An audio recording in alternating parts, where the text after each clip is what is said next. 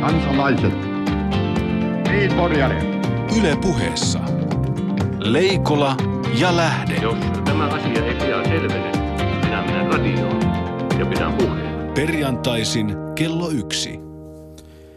Se on Markus niin, että tuo äh, Euroopan parlamenttivaaliehdokkainen Meppigalleria taitaa olla kohta suositumpi kuin Putous TV-sarja. Niin, vaikka, vaikka niissä kertovat on yhteisiä hahmoja, enkä nyt tarkoita pelkästään Stubbia, vaan ehkä tota tämmöisessä niin kuin ilme, ilmeikkäässä näyttelemisessä. Mutta tämä on hienoa, tämä on todella hienoa, että, tota, että tässä, tässä ei ole vielä ketään pudonnut. Ja tota, putoaminenhan tapahtuu sitten niille, joille tapahtuu tai nousun puute äh, sunnuntai-iltana, mutta tota, mitä mieltä olet näistä eilen Ylen julkaisemista äh, ehdokaskohtaisista läpimenomahdollisuuksista? Mikä? Se, siinä oli hirveän pieni otos, otos ja tuota, sitten kun näillä on taipumus ikään kuin toteuttaa itseään, niin, niin olisin ehkä, jos olisin itse ollut vaikuttamassa asiaan, olisin ehkä tullut siihen tulokseen, että pari-kolme kärkinimeä enintään. Mutta muuten nämä puolue, nämä, nämä tuota, puoluekannatusten muutoksethan oli sinänsä kiinnostavia nekin, että kyllähän tästä tulee nyt, että jos jut, semmoinen tilanne, että jos Jutta Urpilaisen aikana SDP hävisi 100 prosenttia kaikista vaaleista, niin viikon päästä voidaan sanoa, että Antti Rinteen kaudella tilanne on täsmälleen sama. Meinaatko, että Rinteellä hanska pitää vain jäällä? tota, tarkoitan, on, on rinteitä ja rinteitä, mm. alamäki ja ylämäki. Mutta mut, mut se mikä niin. tässä on, jos, jos miettii niin kun nyt kun on nukuttu yön yli vielä tota eilistä keskustelua, jota, jota kuten jotkut kaikkein fanaattisimmat vaaliaddiktit ovat ehkä huomanneet, olemme kommentoimassa sellaisessa paikassa kuin television chatti, mikä lienekään sitten niin kuin viralliselta nimeltään se media. Niin yön yli, yön yli nukuttua, niin kyllä mun mielestä tuossa niin entistä enemmän vahvistui se käsitys, että tämä ryhmittely, jossa persut vei ja muut vikisi, että se on nyt niin kuin Suomen poliittisessa historiassa taakse jäänyttä aikaa. Että siis Timo Soinia noin sovinnollisena – ei pelkästään niin kuin itse totesit, että ulkoministeri Pyrkösen, vaan yli, ylipäätään niin kuin ajatuksena. Isähahmona. Että sama, niin, samalla orrella istui kaikki kanat ja kukot siellä. Niin sehän oli siis, se oli jännä, se oli hyvin herkkä hetki. No niin, nähän, sehän ei ollut mikään, eihän se nyt ollut mikään vaalikeskustelu. Nehän oli Jyrki Kataisen läksiäiset. Niin oli, suku, jengi oli sukukokous. Tullut, niin, jengi oli, jengi oli tullut Kataisen läksiäisiin ja sitten siellä oli, välillä oli tämmöinen niin kuin, tämmönen niin kuin Antero Mertaranta karaoke menossa. Et välillä huudettiin, mutta koko ajan kaiken se huutamisen keskelläkin nämä hymyili.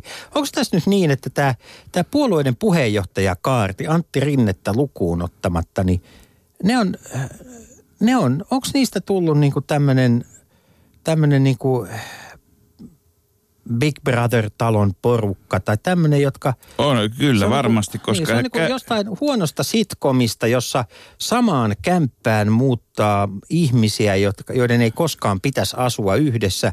Ja nyt ne viihtyy hirveän hyvin.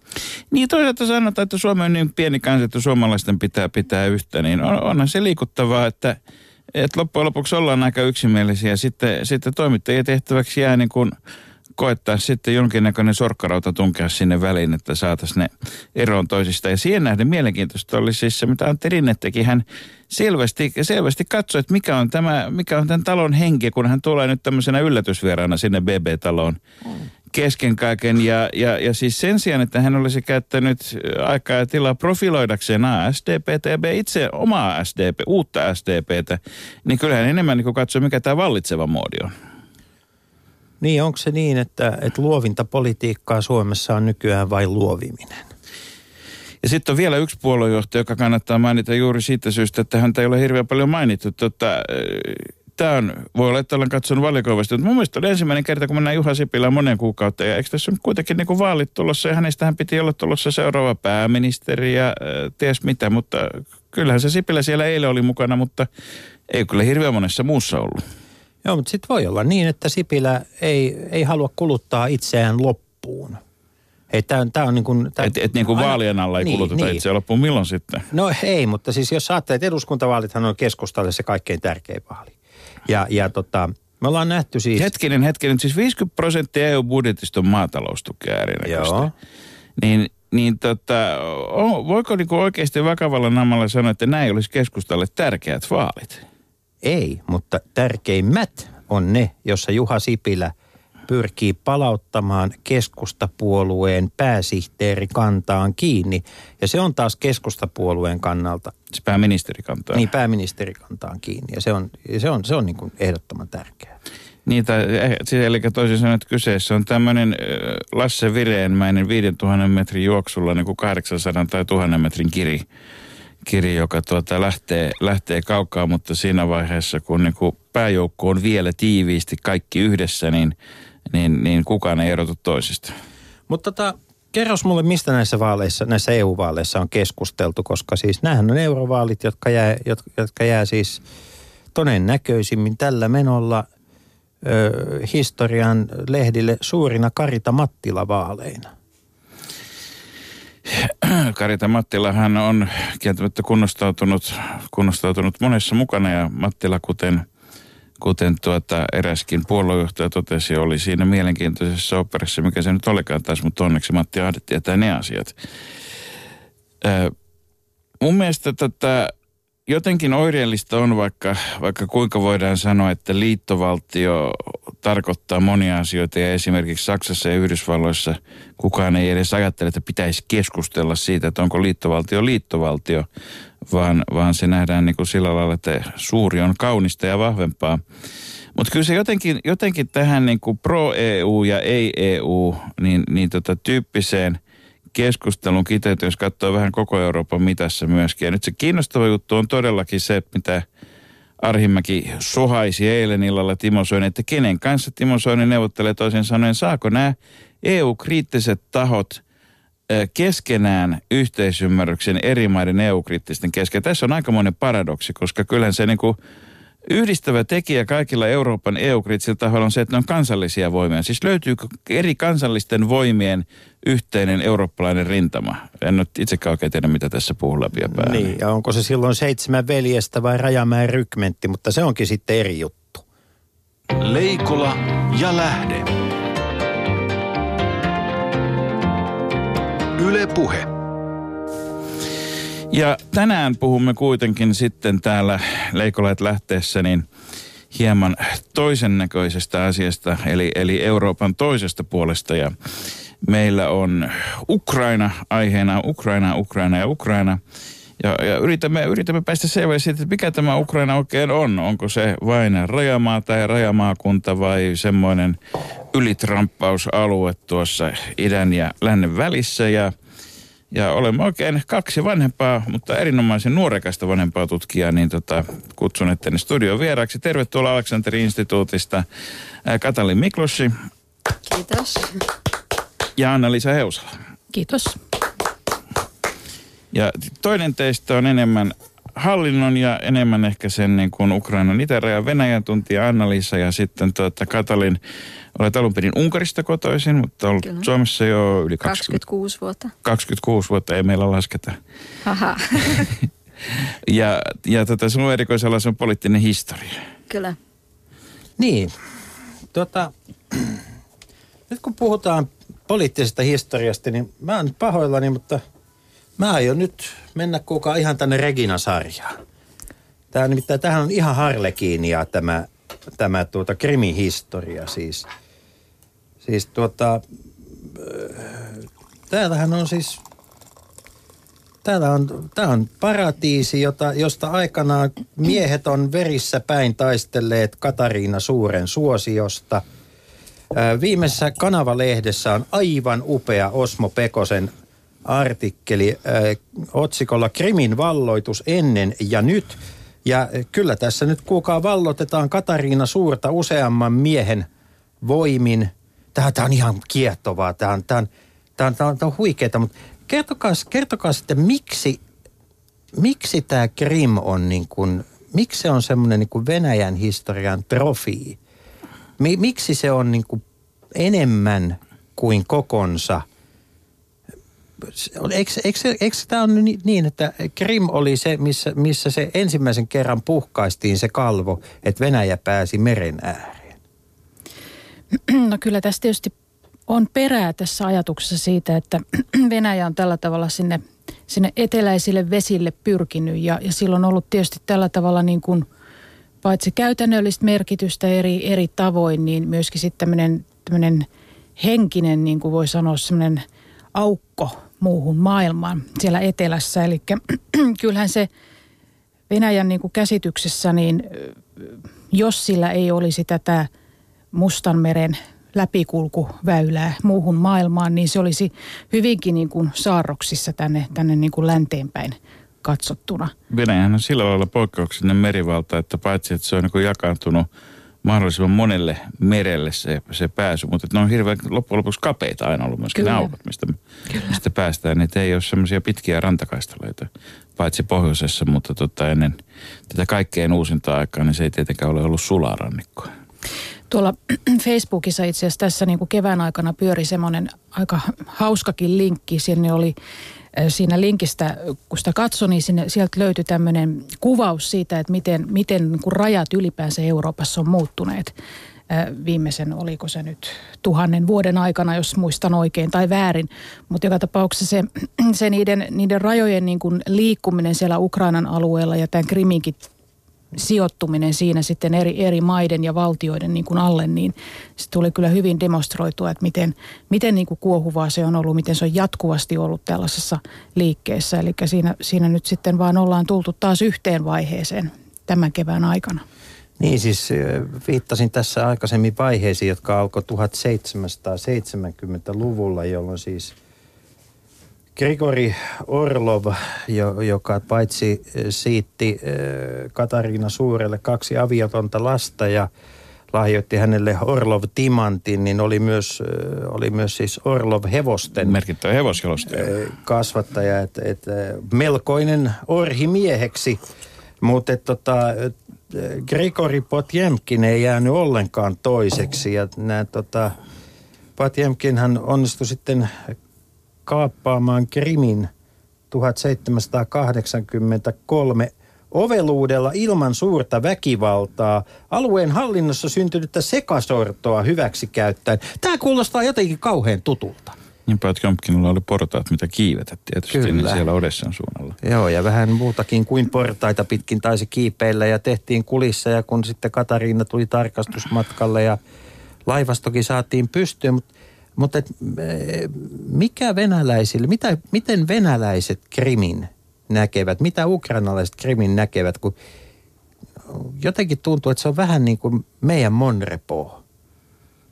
Tuo on oikeastaan aika hyvä vertaus, eli kyllä sillä Krimillä on semmoinen symboliarvo tietysti tämmöisten käytännön asioiden lisäksi, joita me nyt tänä keväänä on katsottu näitä sotilaallisia ja, ja, ja taloudellisia ja tämän tyyppisiä, niin, niin se on todella semmoinen – semmoinen alue, johon, johon on tällainen tunnepitoinen sidos olemassa ja niin kuin tässä tänä keväänä on ilmi tullut, niin monet kokevat, että se on osa Venäjän imperiumia. Se kuuluu siihen, siihen niin kuin kulttuurilliseen yhteyteen, joka muodostuu niin kuin Venäjän, Venäjän, alu, Venäjän alueeksi sitten, kun se tänään niin kuin henkisessä mielessäkin myöskin yritetään nähdä. Eli monilla on tietysti tämmöisiä muistoja myöskin sieltä Neuvostoliiton ajasta – kun siitä nyt ei niin kauan kuitenkaan vielä ole, kuinka vierailtiin, käytiin kesä, kesiä viettämässä Krimillä ja kuinka Ukrainassa on sukulaisia ja näin poispäin. Eli tämmöinen niin kuin luonnollinen yhteys näihin alueisiin on vielä vahva. Sehän on per, perinteisesti tota se, se raja, jota kasakatkin ovat, ovat tuota, aina Siperiasta, niin Kaukasuksen kautta Krimi ja Ukraina, niin tota vartioineet, niin se on ollut nimenomaan raja, jota on käyty siis – jossa on käyty sotaa Turkkia ja musulmaaneja vastaan, joka on, on varmaan se kaikkein vanhin viholliskuva. Että et, tuota, länteen on suhtauduttu ehkä välillä skeptisesti, mutta, mutta tota, se, se lienee kaikkein vahvia nimenomaan täällä etelässä, niin kuin sanotaan Venäjän vatsan suunnalla, niin, niin tota, ja jota sitten on pönkittänyt tänä aikana niin kuin esimerkiksi erinäköiset vainot kaukas- kaukasialaisia kohtaan. Moskovassa puhutaan Chorniin näistä mustista ja katukauppiaista ja muista. Niin, niin tota, eikö se ole kauhean vaikea nyt yhtäkkiä sitten näistä lähimmistä slaaviveljistä, ukrainalaisista niin kuin vääntää se viholliskuva, kun kuitenkin se on, siellä on niin kuin monta sataa vuotta painolasti ihan toisella lailla, että ei, ei kai sitä hetkessä luoda. Mä itse nimittäin ihmettelin, mä olin Moskovassa maaliskuun alussa käymässä ja Cherny Moskva, siis Moskovan, Moskovan iltalehti, niin tuota, ilmoitti, että nyt ukrainalaisia veronkiertäjiä ja kaupustelijoita ajetaan kaupungista ulos. Siis totta toisin sanoen, jostain oli valmis uutinen asereista ja sitten oli vaan vaihdettu siihen ukrainalainen tilalle. Niin, niin tota, mitä, mitä, mitä venäläiset äh, ajattelevat tästä ja, ja kuinka helppoa se on yhtäkkiä niin kun, tota, ottaa tämmöinen copy-paste replace-tyyppinen toiminto, että pannaan perinteisen viholliskuvan tilalle tämmöinen tota, aivan toisenlainen? No kyllä mä uskoisin kuitenkin sillä tavalla, että ei siinä nyt varmaan on laajemmin on kansalaisten keskuudessa kuitenkaan siitä kysymys, että ukrainalaisista nyt olisi tullut heidän vihollisia. Tämä sitten median, median keskustelut tai, tai jonkun kaupungin hallituksen tai kaupungin johtajan päätökset, ne voi olla tämmöisiä, mutta kyllä mä, kyllä mä luulen, että valtaosa kokee kuitenkin, että ukrainalais, ukrainalaisiin on hyvin, hyvin niin kuin läheiset välit kulttuurillisesti ja käytännöllisestikin. Ja, ja tota, kun tämä ikään kuin pöly tästä laskeutuu, niin, niin sitten jatketaan elämää perinteiseltä pohjalta. Et en mä, en mä näkisi siinä nyt mitään semmoista isoa käännettä tulevan, että, että se, se ei ole kuitenkaan käytännössä mahdollistakaan lähteä synnyttämään semmoista oikein aktiivista niin kuin vastakkainasettelua mun mielestä näiden maiden välille. Miten Katalin no. Mikloshi, niin mistä, mistä oikeastaan niin ukrainalainen identiteetti juontaa juurensa? Kun venäläiset sanovat, että Venäjän juuret ovat Kiovan russissa, niin, niin tota, onko se sama vai onko se eri? No haluaisin ensinnäkin jatkaa tästä, mitä Anna-Liisa nyt äh, nosti esiin. Äh, luulen, että nyt venäläisessä mediassa ja me, me, venäläisessä tässä mentaalisessa ilmatilassa on Ukrainassa nähden niin kuin se vanha kylmän sodan aikainen vihollisen ujuttautuminen – sisään tähän, tähän Venäjän niin läheiseen naapuriin. Eli mä näkisin, että Ukraina on, Ukraina on sen takia vihollinen, koska siinä on nimenomaan se nähden sitä niin lännen eturintamana. Ukrainalaiset tai parat ovat joutuneet lännen Joo, ja, ja se, mistä, mistä me nähdään, on, on nimenomaan tämä fasismin äh, mielikuvien esiin nostaminen ja, ja hyvin voimakasti linkittäminen tähän mustavalkoiseen maailmankuvaan, mitä oli totuttu niin kuin, äh, kylmän sodan aikana. Että tässä on niin kylmän sota palaamassa tietyssä mielessä ja siinä mielessä mä näkisin, että, että tämä on vakavampi kriisi myös mentaalitasolla niin kuin Venäjällä. Kuin... Mutta voiko se palauttaa, kun siis nyt 20 vuotta kuitenkin Amerikkaa sai ihailla ihan noin julkisesti, niin voiko niin kuin yhtäkkiä kääntää vivusta taaksepäin? Kyllä vaan. Jos katsotaan Putinin toista kautta. Se ei ollut mitään muuta kuin tämä vanhan patriotismin, vanhan nationalismin henkin herättäminen yhä uudestaan ja uudestaan viljelen toisen maailmansodan ja suuren isänmaallisen sodan ja sen sankaruuden äh, merkitystä historiallisesti, poliittisesti, äh, yhteiskunnallisesti ja, ja nimenomaan se, että nyt yhtäkkiä länsi on se, joka otti tätä, tätä kylmän sodan aikaista rooliansa uudestaan. Ja se, mitä nähdään, että NATO tulee niin kuin lähelle rajoja, että Yhdysvallat nyt painostaa Venäjää ja samalla tavalla kuin on painostanut herra ties 50 vuotta sitten ja koko ajan. Eli mä näkisin, että tämä, niin kuin tämä kylmä retoriikka on hyvin voimakas ja on tulossa ja on niin kuin tä, tällä hetkellä näyttää siltä kuin olisi konsolidoitumassa, niin vakiintumassa. Mutta siis ukrainalainen identiteetti, mä näkisin sitä, että Krimin menetys tarkoitti sitä, että uh, että omien alueiden niin kuin menetystä taas kerran. Että vihdoin 90-luvun alkupuolelta lähtien saatiin saatiin tavallaan itsenäistä työ ja pikkuhiljaa muokata sitä niin omaa identiteettiä erillisenä kuin venäläistä. Vaikkakin se on niin kuin lähellä slaavi, slaavilaiskieli, vaikka meillä on, niin kuin, tai niin kuin ukrainalaisten venäläisten on hyvin yhtenäistä ja samankaltaista kulttuuriakin niin kuin sosialismin aikana synnytettynä. Mutta se oli hyvin tärkeää, että pikkuhiljaa pystytään niin kuin eriytymään Venäjältä. Ja puff, mitä tapahtuu nyt yhtäkkiä Venäjä onkin se, joka taas kerran ikään kuin ottaa ikään kuin sisäpolitiikankin osa. Ja, ja mi, missä se koko homma lähti on, että nuori valtio halusi nuori valtio halusi uh, rakentaa oman kielen uh, kannaltakin oma identiteettiä, jonka takia ryhdyttiin niin kuin peräänkuuluttamaan voimakkaammin tätä ukrainan kielen niin kuin läsnäoloa koko Ukrainassa, josta sitten ikään kuin lähti tämä venäjän kielisten oppositio tai vastakkainasettelu. Leikola ja lähde. Niin tästä kielipolitiikasta meillä on suomalaisilla ihan omiakin kokemuksia vuosi satojen varrelta.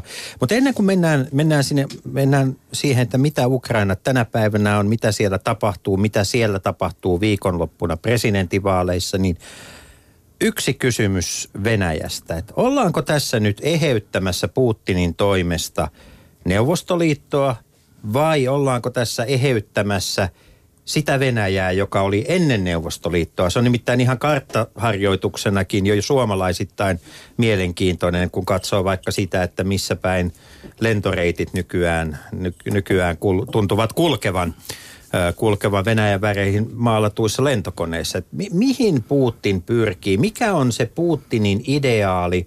Onko se Neuvostoliiton vanhoissa rajoissa vai onko se jossain muualla? Tota, Onko Tormiosta tulossa kuulkaa rajajoki jälleen? Mä oikeastaan vastaisin tuohon sillä tavalla, että ottaisin kiinni vielä tuosta Katalinin puheesta äsken, että et, et, tota, toi on yksi niin kuin tulokulma, mitä Katalin esitti tuossa tähän Ukrainan tilanteeseen, mutta kyllä mä, jos mennään sitten sinne tunnepuolen tasolle ja, ja sisä, Ukrainan sisäpolitiikan tasolle, niin kyllä se kuva on huomattavasti monimutkaisempi. Ja kyllä siellä on niin kuin aika pitkälle myöskin tämmöiset ihan taloudelliset faktat niin kuin, ja ihmisten elintasoon liittyvät seikat tämän, tämän niin kuin kuohunnan takana. Et voi, jos mä katson sitä itse, niin musta Ukraina näyttää hieman samalta kuin mitä Venäjä näytti 90-luvun alussa jolloin, ja 90-luvun varsinkin puolivälin jälkeen, jolloin tämä niin sanottu yksityistämisprosessi siellä käytiin lävitse kaikki ne niin kuin ongelminensa. Eli, eli tuota, ja, ja sitten ne johti lopulta 98 niin kuin ruplan romahtamiseen ja kansantalouden niin kuin totaaliseen alennustilaan. Niin kyllä, kyllä siis Ukraina näyttää maa, maalta, joka on jakautunut erilaisten olikarkkien niin kuin hallintopiireihin. Ja Itä-Ukrainan niin kuin teollisuus on siinä laman tilassa, missä neuvostoluiden jälkeen Venäjän, Venäjänkin niin kuin useat teollisuuskaupungit olivat. Ja, ja tota, Mitä tää, Ukrainassa tää... sitten tehtiin toisin tai jätettiin tekemättä, että se ikään kuin jäi sinne, mistä Venäjä nousi ylös? No mä vielä sanoisin sen verran tästä, tästä tota viholliskuvakysymyksestä, että Itä-Ukrainassa tietysti, jos ajatellaan sitä niin kuin toisen maailmansodan historiaa, niin siellä tota, siellä kuoli huomattavasti enemmän siis keskitysleiriomaisissa olosuhteissa ihmisiä kuin mitä Länsi-Ukrainassa. Ja tässä on tämmöinenkin historia. Silloin tämä, niin kuin, tämä fasismi... ja Ukra- fa- fasismi, iso osa ukrainalaisia u- oli valkoisia ja toimi Hitlerin rinnalla. Ja mm-hmm. Kyllä. Ja silloin, nämä silloin, on helppo kaivaa sieltä roskatynnyristä takaisin Aivan, siellä on siis tämmöistä taustaa myöskin olemassa. Ja silloin tämä resonoi niin kuin hyvin voimakkaasti siihen, että miten ihmiset kokee sen, kun puhutaan, että fasistit ovat vallassa ja näin poispäin. Ja, ja tietysti sitten niin kuin nämä aikaisemmat hallinnotkaan, nämä Timosenkon ja mu- muiden niin kuin hallinnot, niin kukaan niistä ei ole onnistunut semmoista konsensusta siihen maahan luomaan, eikä, eikä nostamaan, keskittymään niin kuin talouden vakauttamiseen niin kuin merkittävässä määrin, jolloin nyt tämä porukka, joka siellä on tällä hetkellä väliaikaishallinnon johdossa, niin edustaa monelle itä-ukrainalaiselle vain sitä vanhaa, vanhaa tavaraa, mitä oli aikaisemminkin, eikä synnytä tässä mielessä luottamusta. Ja sitten se yhdistettynä niin kuin tähän äh, hurjaan, hurjan huonoon taloudelliseen tilanteeseen, niin, niin, niin tässä niin kuin osittain myöskin on sitten syy tähän, tähän kuohuntaan ja, ja siihen, että kun katsotaan Venäjää, jossa palkkataso on kaksi kertaa korkeampi kuin Ukrainassa, niin, niin Venäjä näyttäytyy maana, joka, joka on pystynyt kuitenkin nousemaan jaloilleen ja ottamaan niin kuin paikkansa maailmassa. Mitä tulee Putinin? Nyt mä haluan sitten Putinista sanoa. Tässä äsken annettiin siitä ajatus, että Putin pyrkii ikään kuin vaan tämmöiseen niin kuin ra- irrationaaliseen rajojen levittämiseen tai uuden Neuvostoliiton synnyttämiseen Venäjän sisälle. Sielläkin se kuva on niin kuin paljon monipuolisempi. Eli mä itse väittäisin nyt näin, että kyllä vielä tänä päivänäkin käydään niin kuin myöskin Venäjällä lävitse niitä 90-luvun vaikeita vuosia siinä mielessä, että koko tämä Putinin kausi on ollut siitä tuhkasta nousemista. Ja siinä on sitten otettu se, kun Putin tuli niin sanotusti valtaan, niin hän ei välttämättä tullut valtaan, vaan hän tuli vain johtajaksi ja hänen piti saada valta itselleen.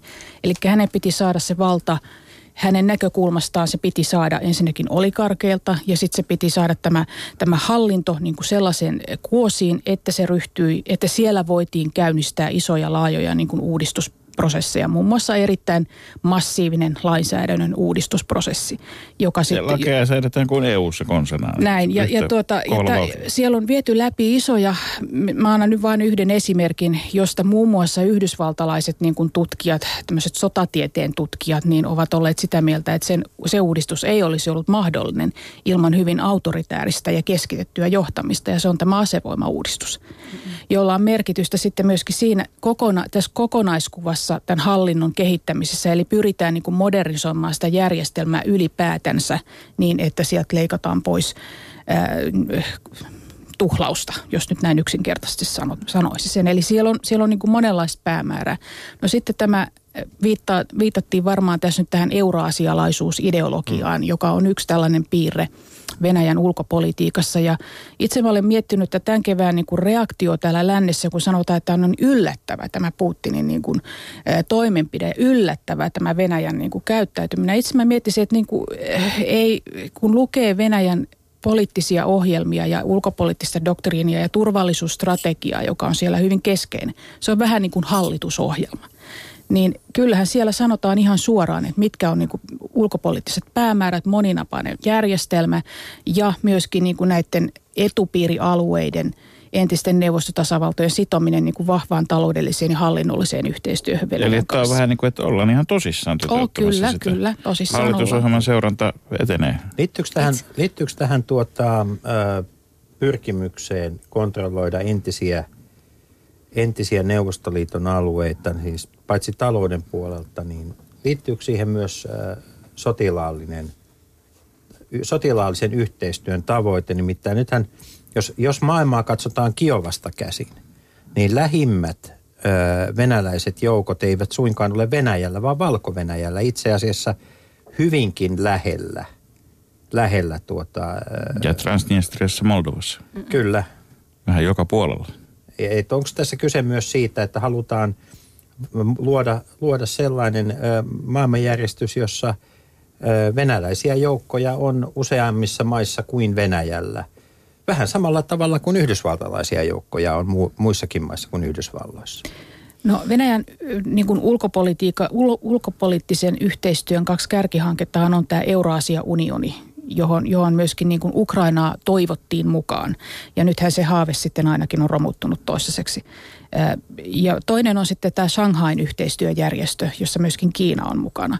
Ja Kiinahan on tehnyt siellä aloitetta tämmöistä vapaakauppayhteistyöstä, mutta myöskin, myöskin sitten tämän sotilaallisen, tai siis sen parissa on toivottu niin kuin sotilaallisen yhteistyön tiivistämistä. Että se on ollut myöskin yksi semmoinen tavoite, että, että alun pitähän yksi näistä päämääristä tällä Shanghain yhteistyöjärjestöllä oli muun muassa tämmöinen ekstremismin ja, ja, ja terrorismin niin kuin torjunta. Siitä se lähti niin kuin 2001 käyntiin. Ja, ja tässä mielessä niin, niin aika näyttää sitten, että miten miten niin kuin yhtenäiseksi voidaan tällä alueella sitten tämän porukan kanssa, joka siihen kuuluu, niin ryhtyä. Eli, eli ajatus oli, oli siis se, että yksikään alue ei saisi ö, ryhtyä itsenäiseksi, ellei se johda Venäjään tai Kiinaan liittymiseen. No, tämä on vähän kärjistetysti ehkä sanottu, mutta tota, äh, sanotaan nyt näin, että, että jos sitä nyt haluaa sitten nähdä, tämä, ehkä tämä nyt tämä tämänhetkinen tilanne kuvastaa sitä, että Venäjä haluaa, että hegemoninen taistelu, taistelu vallasta ja, ja mahdista maailmassa, niin, niin se tehdään nyt niin kuin näkyväksi. Että tähän mennessä on ollut kylmän sodan päättymisen jälkeen Yhdysvaltojen monopoliasema ja nyt, ja EU on sitten pyrkinyt siinä niin kuin omanlaistaan pehmeää valtaa käyttämään, mutta nyt Venäjä katsoo, että tähän tarvitaan Yhdysvaltoja vastaan niin kuin muita ryhmittymiä, jotka ajavat sitten oma alueellista intressiään.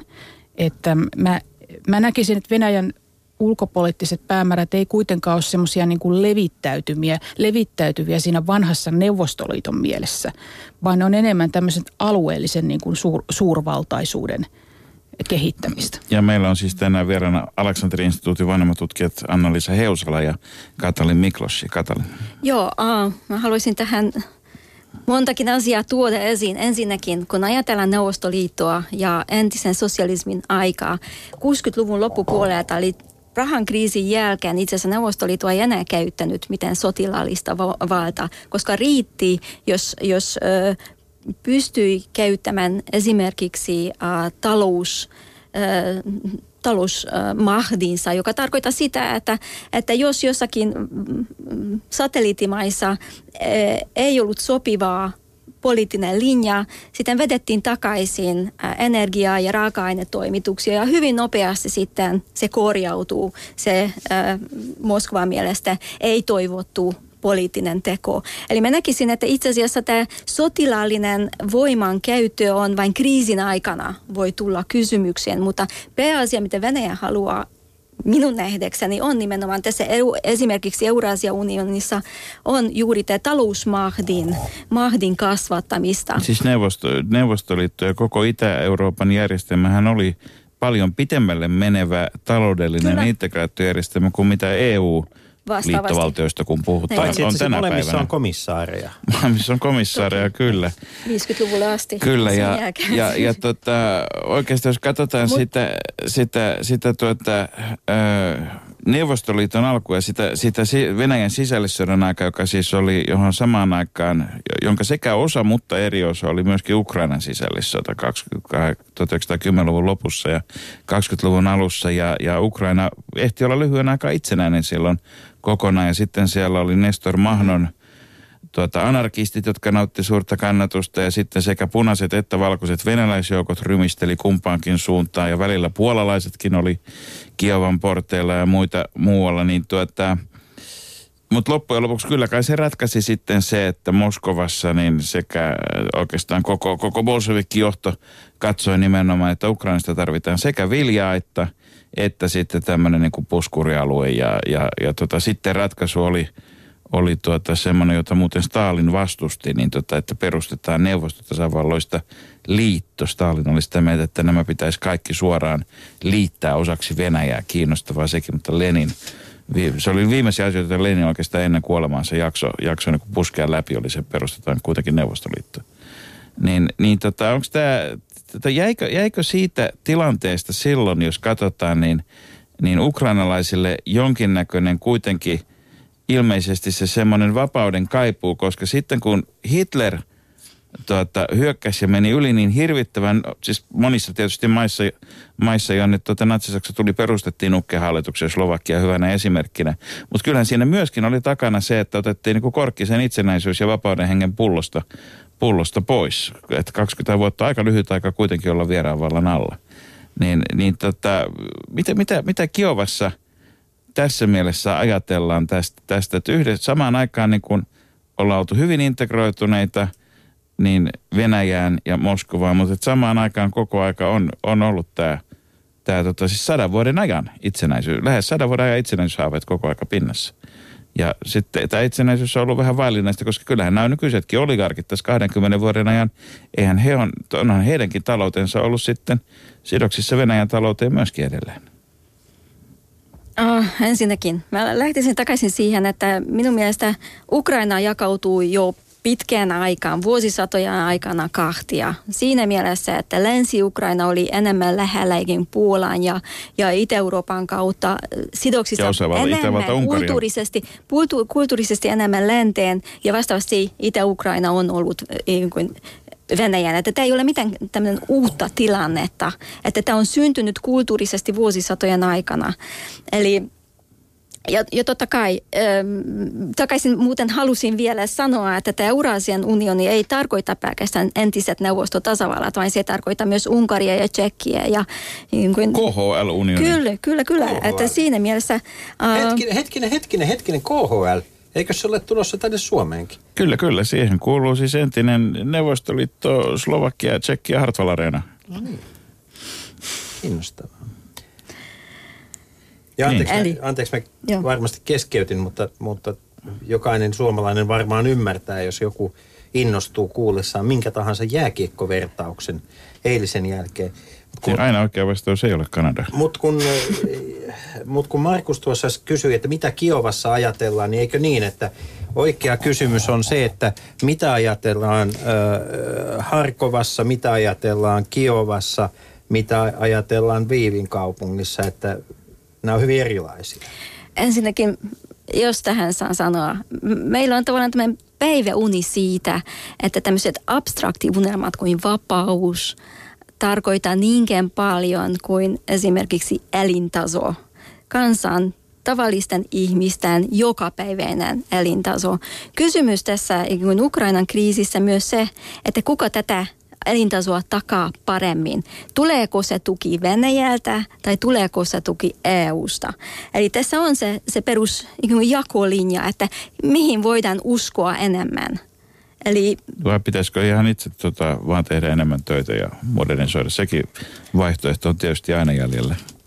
Joo, itse asiassa mä, mä oon juuri miettinyt tota tänä keväänä, että tuntuu monesti, että me puhutaan niin kuin ukrainalaisten päiden ylitse myöskin, että, tämä hegemonia-keskustelu on vähän... vähän pyör... tämmöisiä uuskolonialisteja. No näin on. Siinä on vähän tämmöistä, niin kuin, tämä nyt ei Ukrainaan niin historiallisesti liity, mutta tämmöistä orientalistista meininkiä. Eli, eli katsotaan niin kuin näin, että itä, johon nyt Euroopassa kuuluu sitten Ukraina, niin siellä on ihmisiä, joita hallitaan aina jostain muualta ja, ja hallitaan keskuksista ja hallitaan Venäjältä tai nyt sitten EU hallitsee ja, ja pitää valita puoli. Että, Eikö tämä vähän niin kuin, että ne on nyt 20 vuotta on saanut kokeilla ja niin kuin on huomattu, että eihän siitä mitään tule niin kuin omin voimin, niin, niin ha että olisiko Romaniasta ja Bulgariasta tullut mitään. Romania ja Bulgari otettiin EUn piiriin, koska siitä ei olisi tullut muutenkaan mitään. Kysymys on, että mitkä ovat ne strategiset ja taloudelliset niin kuin intressit EUssa, mihin päin ollaan laajentumassa. Onko Ukraina niin tärkeä meille, että ollaan valmiita maksamaan siitä hyvästä valtavia summia. No, nyt ei ole rahaa, Et... niin nyt ei makseta. Mutta tota, tämä on mielenkiintoista, koska Suomessa on aika vähän EU-vaalien alla – keskusteltu siitä, että, että oliko Euroopan unionin toiminta ää, niin kuin viisasta, valtioviisasta, jos sellaista voi EUn kohdalla käyttää näissä, näissä Ukrainan kanssa käy, käydyissä neuvotteluissa. Onko tässä, onko tässä, kävikö tässä nyt niin, että Euroopan unionin ää, ulkopoliittinen johto, siis se kummallinen rakenne, jota on vähän vaikea EUn sisältäkin hahmoittaa, niin – Mokattiin, mokattiinko me EU-ssa nyt nämä neuvottelut Ukrainan kanssa? Aloitammeko itse ruoskinnan koko Euroopan tasolla? Niin.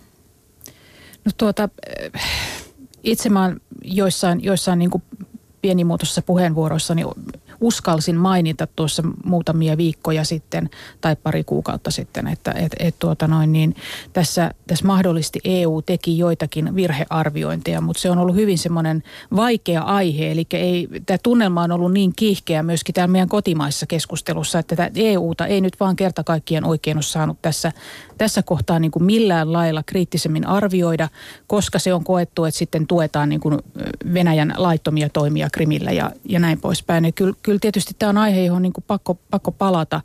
Ja uskoisin, että varmaan siihen nyt EUn johdossakin ja EUn huippuvirkamiesten piirissä niin kuin palataankin ja mietitään, että miten näin kävi, mutta mitkä ne sitten on ne johtopäätökset, että nythän me ollaan tässä sanktiotilanteessa ja, ja, ja, ja tässä niin kuin kierteessä tällä hetkellä, että milloin tulee se päivä, jolloin päästään miettimään, että miten, näitä, miten tästä ulos – ja, ja silloin tietysti siinä auttaa se, että jos mietitään myöskin sitä, miten tähän tilanteeseen jouduttiin. Ja kyllähän EU jotenkin lähti kiihdyttämään, niin kuin tämä on ollut joku, en tiedä, näin tavallisen kansalaisenkin näkökulmasta se vaikuttaa jopa semmoista pakonomaiselta niin kuin tarpeelta liittää nopeasti näitä alueita EU-hun. Nämä kriteerit EU-hun pääsemiselle on myöskin tässä koko ajan niin kuin muuttunut matkan varrella. Että ne oli hyvin erilaisia. Riippuu, kuka kysyy aina, kuka siellä ovella kolkuttaa. Niin. niin. Mutta minusta tässä kysymys, mokattiinko, minun mielestä monella tavalla mokattiin ylipäätänsä tässä itse laajentumisessa, koska ei laajennettu silloin, kun oli otollinen aika, vain viivyteltiin. Uh, 90-luvun alkupuolella, kun, kun nämä maat niin kuin vapautuivat niin sanotusti sosialismin iästä, uh, oli olemassa 1-2 vuotta, jolloin oltiin todella euforiassa, joka tarkoittaa sitä, että oltiin avoimia uusilla ajatuksilla, omaksua uusia demokraattisia arvoja. Ja tätä ei otettu huomioon tai ei otettu vakavasti. EU ei ollut valmis vielä ottamaan näitä looserimaita mukaan.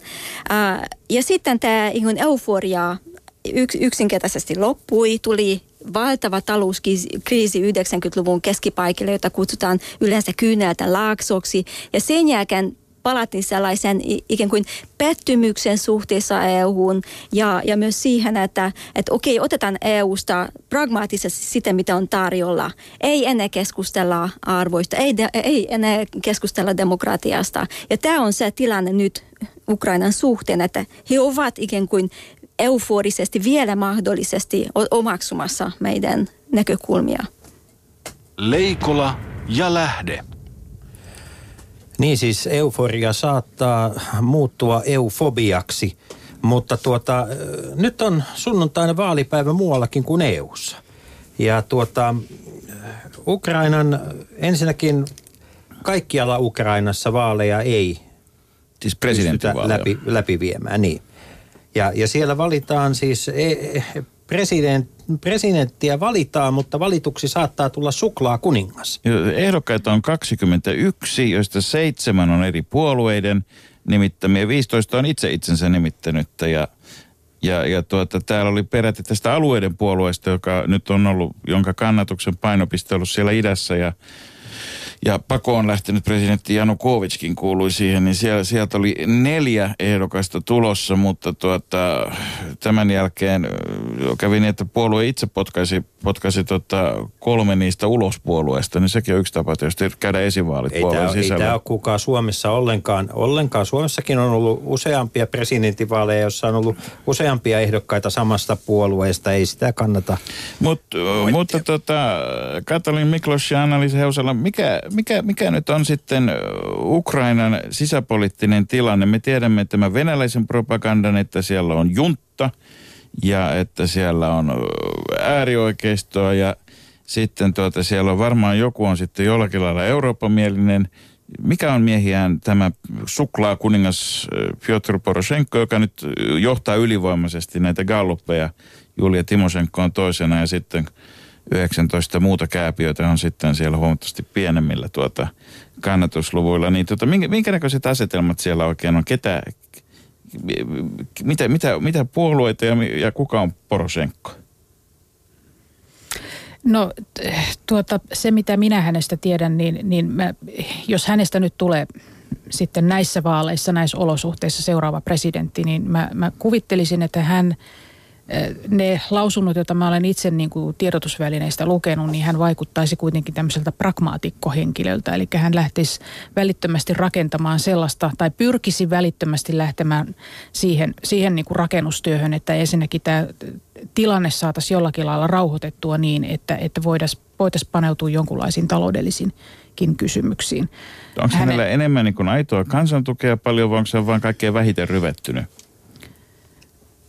Jaa, jos ajatellaan sitä, että tämä tilanne on hyvin samankaltainen kuin 90-luvulla Itä-Euroopassa, yhtäkkiä pulpahtaa esiin valtavasti ihmisiä, jotka osittain tunnetaan, osittain emme tunne, äh, ei pystytä kuitenkaan näistä valtavasta määrästä ehdokkaista tehdä selkeä, selkeyttä, että kuka ajaa mitäkin. Hmm. Luulen, että se tulee voitamaan, joka markkinoi itsensä parhaiten kansan edustajaksi, koska loppujen lopuksi tämä on aika, aika mielenkiintoinen, vähän tämmöinen elitistinenkin sävy tässä, tässä vaalissa on, että ne, joita joka tapauksessa tunnetaan, todennäköisesti ne ovat ikään kuin se kaksi viimeisellä kierroksella pääsyttä, todennäköisesti toinen on Timoshenko, mahdollisesti, joka on ottanut ikään kuin kaikki, kaikki oman piikinsä, mitä Euromaidanilla tapahtunut. Uh, mutta luulen, että kysymys on siitä, että kähän nyt niin kuin luotetaan, kuka vie meitä mahdollisesti EU-tukiaisten piiriin. Mitä luulet, jos, Et... jos Karl Fatser olisi ehdolla Suomessa, niin kyllä, kyllä, hyvin? Kyllä, tota, mä väitän, että äänestysaktiivisuus nousisi ja, ja tota, en, en tiedä. En tiedä, tämä on tietysti mielenkiintoinen tämä Timoshenka, että mitä hänestä ajatellaan, että hän on, hän on varsin ristiriitaisen oloinen hahmo – niin kuin heidänkin keskuudessaan, jotka ovat tämmöistä suurista linjoista hänen kanssaan samaa mieltä. Mutta onko hän sitten kuitenkin sellainen hahmo, joka, pystyisikö hän yhdistämään valituksi tultuaan niin kuin Ukrainaa vai jakaisiko hänen valintansa maata vielä nykyisyydestä enemmän? hän on ryvettynyt korruptioista.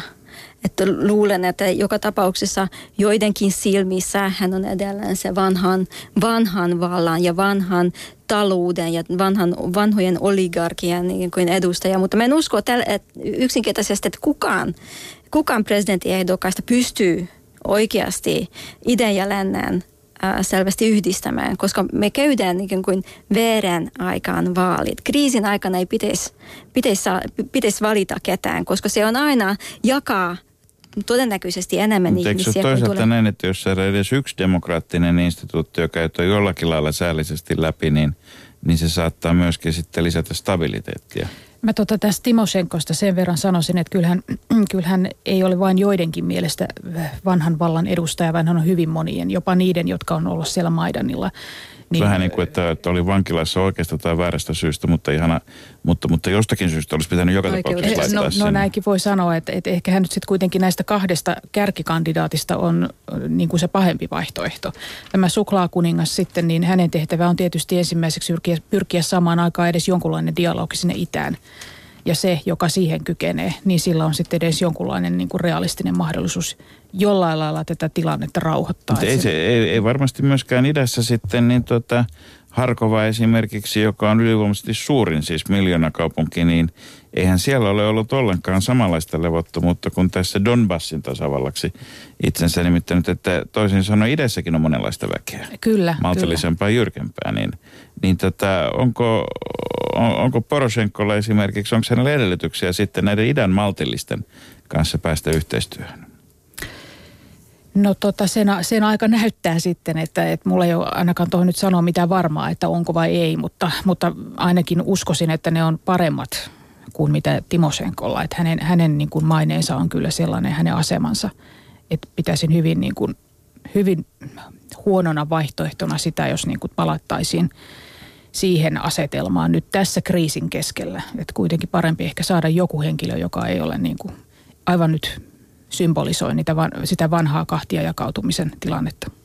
Mä haluaisin vain tässä, tähän niin kuin pistää väliin tämän kommentin, että, että demokraattisesti valittu, että se, että ihmiset äänestä, se ei välttämättä tarkoita, että, että luodaan demokraattisia instituutioita. Nähtiin juuri Kriimin äänestyskäyttäytymisestä. Voidaan tehdä minkälaisia äänestyksiä, se ei välttämättä edistää sitä demokratian kehitystä missä maassa välttämättä. Paras, paras äh, esimerkki Putinin äh, Venäjä, siellä on monipuoluejärjestelmä, vapaat vaalit, markkinatalous toimii, on jopa kansalaisjärjestöt ja silti ei ole tällä hetkellä mahdollista edes ajatella, että Putinia äänestetään parlamenttivaalissa kumoon. Et se ei ole kysymys niin kuin pelkästään äänestyksestä. No entä, entä tämä väliaikainen pääministeri Arseni Jatsenjuk, minkä, minkälainen mies hän on? Mitä, mitä hänestä voidaan poliittisesti sanoa? No jos mä nyt muistan oikein, niin eikös hän kuitenkin ole näitä vanhan hallituksen Mm-mm. ministereitä, että hänellä on siinä mielessä tämä sama taakka kuin mitä sitten Timo Senkola olisi. Eli Eli tuota, äh, ja nythän tämä on tietysti Hän hyvin... ei ole ehdolla siis sinänsä. Ei, ei, ei. Mutta niin kun tuota, jos katsotaan, että onko siellä nyt ketään semmoista, joka, joka niin kuin voisi myöskin sitten lähteä kokoamaan rivejä ja ikään kuin saada kansanluottamuksen. Niin. No, Vai onko Poroshenko ainoa? No, jos en, en tiedä, onko hänkään, mutta siis varmasti se pitäisi olla joku henkilö, joka ei ole niin kuin ollut aikaisemmin sillä tavalla politiikan kärjessä mukana. Että on, mm-hmm. hänen on niin kuin symbolit, hänen kiteytyy joku tällainen, tai tämä kehitys, mihin, missä nyt tänä, tänä päivänä ollaan. Iso kysymys on tietysti vaalien jälkeen se, että valitaanko Ukrainan, äh, Ukrainalle sellainen presidentti, äh, jonka oikeutuksen, oikeutuksen Venäjä voi – tai haluaa tunnustaa. Ja, ja mm, onko tästä presidentin vaalien jälkeistä elämästä, niin voiko tästä nyt tulla sitten se seuraava kiistakapula Venäjän ja EUn, Venäjän ja Yhdysvaltain välillä? Niin vähän aikaan ei ole Moskovassa käytetty sanaa juntta mm-hmm. Kiovasta, mutta tota ei se nyt ole varmaan ihan kokonaan siirretty vielä tuonne naftaliininkaan terminä. Tota, niitä kiistoja voidaan tietysti synnyttää niin kuin mistä tahansa, jos sitä halutaan. Että nyt on juuri siitä kysymys, että halutaanko niin kuin saada tämä tilanne jollakin lailla pikkuhiljaa laukeamaan. Ja, ja, ja tota, ainakin nyt sitten, jos se, jos se presidentti olisi henkilönä sellainen, että hän aloittaisi välittömästi tämän dialogin niin kuin sekä EUn että, että Venäjän puoleen molempiin suuntiin ja, ja pitääkö siinä sitten olla niin kuin vielä muitakin osapuolia ulkopuolelta mukana mahdollisesti, mutta eihän mitään muuta tietä tästä ole ulos kuin jonkunlainen konsensuksen löytäminen, vaikka heikkokin, mutta sen, sen perustalle on pakko ruveta rakentamaan. Nyt ehkä länne, Tietysti, tietysti kysymys on, on siitä, että kuinka Venäjä kokee tätä presidentinvaalia ylipäätänsä arvovaltatappiona. Hmm että ei saanut omaan Janu Janukovicin takaisin kuvioihin, että Janukovicia ei voi ikään kuin asettaa ehdolla, koska se on niin kuin rikollinen tällä hetkellä. Janukovic menee vähän Otto Ville Kuusisen kanssa samaan sarjaan, että se meni jo. Tuota, mutta Poroshenkan mahdollinen valintahan on paradoksi sikäli, että, että kukaan ei ole tehnyt niin hyvää vaalityötä hänen eteensä kuin Venäjä. Ja tämä johtuu siitä, että Venäjä siis on – Häntä, kutsutaan suklaakuninkaaksi siksi, että hänen vaurautensa on syntynyt kaakaopavuilla ja suklailla. Nyt hän, nykyisin hän omistaa siis makeistehtaan lisäksi autotehtaita, telakan, TV-kanavan ja niin edelleen. Mutta Venäjä on takavarikoinut hänen Venäjällä sijaitsevan makeistehtaansa. Ja tämä tuntuu taas sitten, kun mä keskustelin niin kuin ukrainalaisten ystävieni kanssa, niin he sanoivat, että tämä on ollut sellainen asia, joka on niin kuin, tuntuu vakuuttavan monta sellaista, jotka ovat vähän ajatelleet, että, että yksi rikas lisää, yksi oligarkki lisää, niin kuitenkin sitten se, että Venäjä on tällä tavalla miestä tölväissyt. Niin on... Kuin veisi karkin lapsen suusta. Niin. Mutta, mutta onhan tässä siis suomalaisiakin liikuttavia näissä takavarikoissa sikäli, että Suomen suurin, invest- jos se väärin muista, niin Suom- suuri suomalainen investointi, niin tuota Ukraina oli Krimille tuota, se erinomainen kuohuviini viinitila sinne, tuota, joka, joka, joka tuota Hartwallin suvun, suvun tuota, Panimon myynnistä saamilla rahoilla oli pantu pystyä. Krimis, Krimillähän on maailman, taitaa olla vanhimmat yhtäjaksoisimmat viininviljelmät. Suomalaisetkin tuntee erinomaiset champagne, mutta siellä on paljon muitakin tämmöisiä. Ja nyt taitaa olla vähän auki sitten sen kohtalo, kun Venäjähän on ilmoittanut, että näitä Krimillä olevia erinäköisiä ukrainalaisia ja varmaan suomalaistakin omistamia ja kaikkia muita, että niitä otetaan yhteiskunnan haltuun ja muuten. Sitä ei tietenkään kutsuta sosialismiksi tai miksikään muuksi, mutta tota, eihän, niitä voi jättää, eihän niitä voi jättää ukrainalaistenkaan hmm ukrainalaistenkaan käsiin. Ja, ja sitten jos vielä jatkaa tätä paradoksia, niin tietysti niin tota, yksi tämän äh, Hartwallin rahojen edunsaaja ja, ja, ja tuota, on, on Hartwallin entisen toimitusjohtaja Erkki Beckmanin poika Juhan Beckman, joka siis nyt... Niin, että, että aina kun mä kuulen, että joku väittää, että Juhan Beckman on mukaan jotenkin Kremlin rahoilla riehumassa, niin Kyllä se on, kuulkaa, suomalaisen kaljankittaajan rahat, joilla näitä asioita ajetaan. Niin, ja nyt pahimmassa tapauksessa siis tulolähteet on, en nyt ole ihan varma, ulottuuko nämä, ulottuuko nämä suoraan, niin kuin tuota Juhan Beckmanin, nämä, nämä omistussuhteet sieltä Krimin viiniviljelmistä. Mutta pahimmassa tapauksessa Venäjä on takavarikoinut siis tämäkin, jos ma- maailma on joskus kummallinen paikka. Hmm. Niin, mutta tämän niin suklaakuninkaan ja, ja siihen, että, että loppujen lopuksi Venäjä tekee hyvän työn hänen valintansa puolesta. Minusta tämä niin vahvistaa juuri sitä, mitä me olemme tähänkin asti nähneet, että ne, jotka ovat Venäjä vastaisia, tulevat äänestämään häntä, mutta mitä se kertoo sitten loppujen lopuksi hänen kyvystä yhdistä sitä maata, että ollaan samassa jamassa koko ajan että okei, äänestetään hänet, mutta mitä se, mitä se merkitsee? Niin kuin Ukrainan kriisin kannalta. Et sen takia minun mielestä tämä on niin väärän aikaan tapahtuva vaali, koska tätä ei voi mitään muuta vahvistaa kuin tätä kahtiajakoisuutta. Niin, monesti, monesti Suomessa tulisi ajatelleeksi sillä kannalta, että varmaan parlamenttivaalit olisi ensimmäistä tärkeimmät demokratian vahvistamiseksi, mutta ehkä, ehkä sitten tuota, jos ei, olisi edes yksi... Siis Suomessa mistä vuodesta lähtien siis olisi ajateltu näin? Ei Kekkosen aikana, ei, ei eikä, eikä Brezhnevin aikana. Mutta tota, sen sijaan se, mitä Suomesta kyllä on tehty, vaikka siitä ei välttämättä aina isoa meteliä pidetä, mutta meillähän on tämmöistä oikeusvaltiokoulutusta viety kyllä moneen, moneenkin eri, eri kulmakunnalle maailma, maailmalla, ja tota, se on vähemmän tunnettu Suomen vientituote. Eikö tässä nyt ole yksi mahdollisuus kuitenkin niin – niin tota, ikään kuin kertoo, miten vähemmistösuojat, kielipolitiikka ja kaikki muu tämmöinen, mikä, mitä täällä on jo treenattu aika pitkän aikaa, niin, niin tota, edesauttaa tämmöisenä, tämmöisenä tuota, kuin yksi Venäjän reunamaa toista. No tuota, joo, tämä on, tämä on tosiaan ollut meille tärkeä vientituote, jota, jota niin kuin monesti sitä ei muista tuoda esille ja muista tuoda esille sitä, että miten sen kautta on sitten rakennettu niitä välejä myöskin näihin vastaanottavien maiden, niin sanottujen vastaanottavien maiden tai siis yhteistyömaiden niin kuin hallintoon myöskin Venäjään on tätä kautta niitä suhteita rakennettu. Että sehän on ollut ihan tärkeä semmoinen sektori meidän, meidän niin kuin kahdenvälisessä toiminnassa, että, että Venäjänkin kanssa on ollut aktiivista viranomaisyhteistyötä ja yhteiskouluttamista ja ja tämän tyyppistä niin kuin parikymmentä vuotta jo. Ja totta kai ilman muuta siis tämä Ukrainan tilanne, niin, niin tota, se pitäisi juuri saada nyt semmoiseen, asetelmaan, että voitaisiin sitten lähteä miettimään, että miten, jos siinä ukrainalaiset katsovat, että he haluavat niin kuin ulkopuolisia niin sanotusti apuun tai tukemaan prosessejansa, niin, niin miten se sitten parhaiten tapahtuu ja, ja jollain Suomenkin kaltaisella maalla sit voi olla siinä niin kuin oma, oma annettavaa tässä mielessä. Minä olen hyvin skeptinen sillä, sen kanssa, että voidaanko viedä demokratia, istuttaa toisten mieliin demokratista toimintatapaa, käytäntöjä, ajattelua. Se ei mene noin, kuten nähtiin Irakissa herranen aika.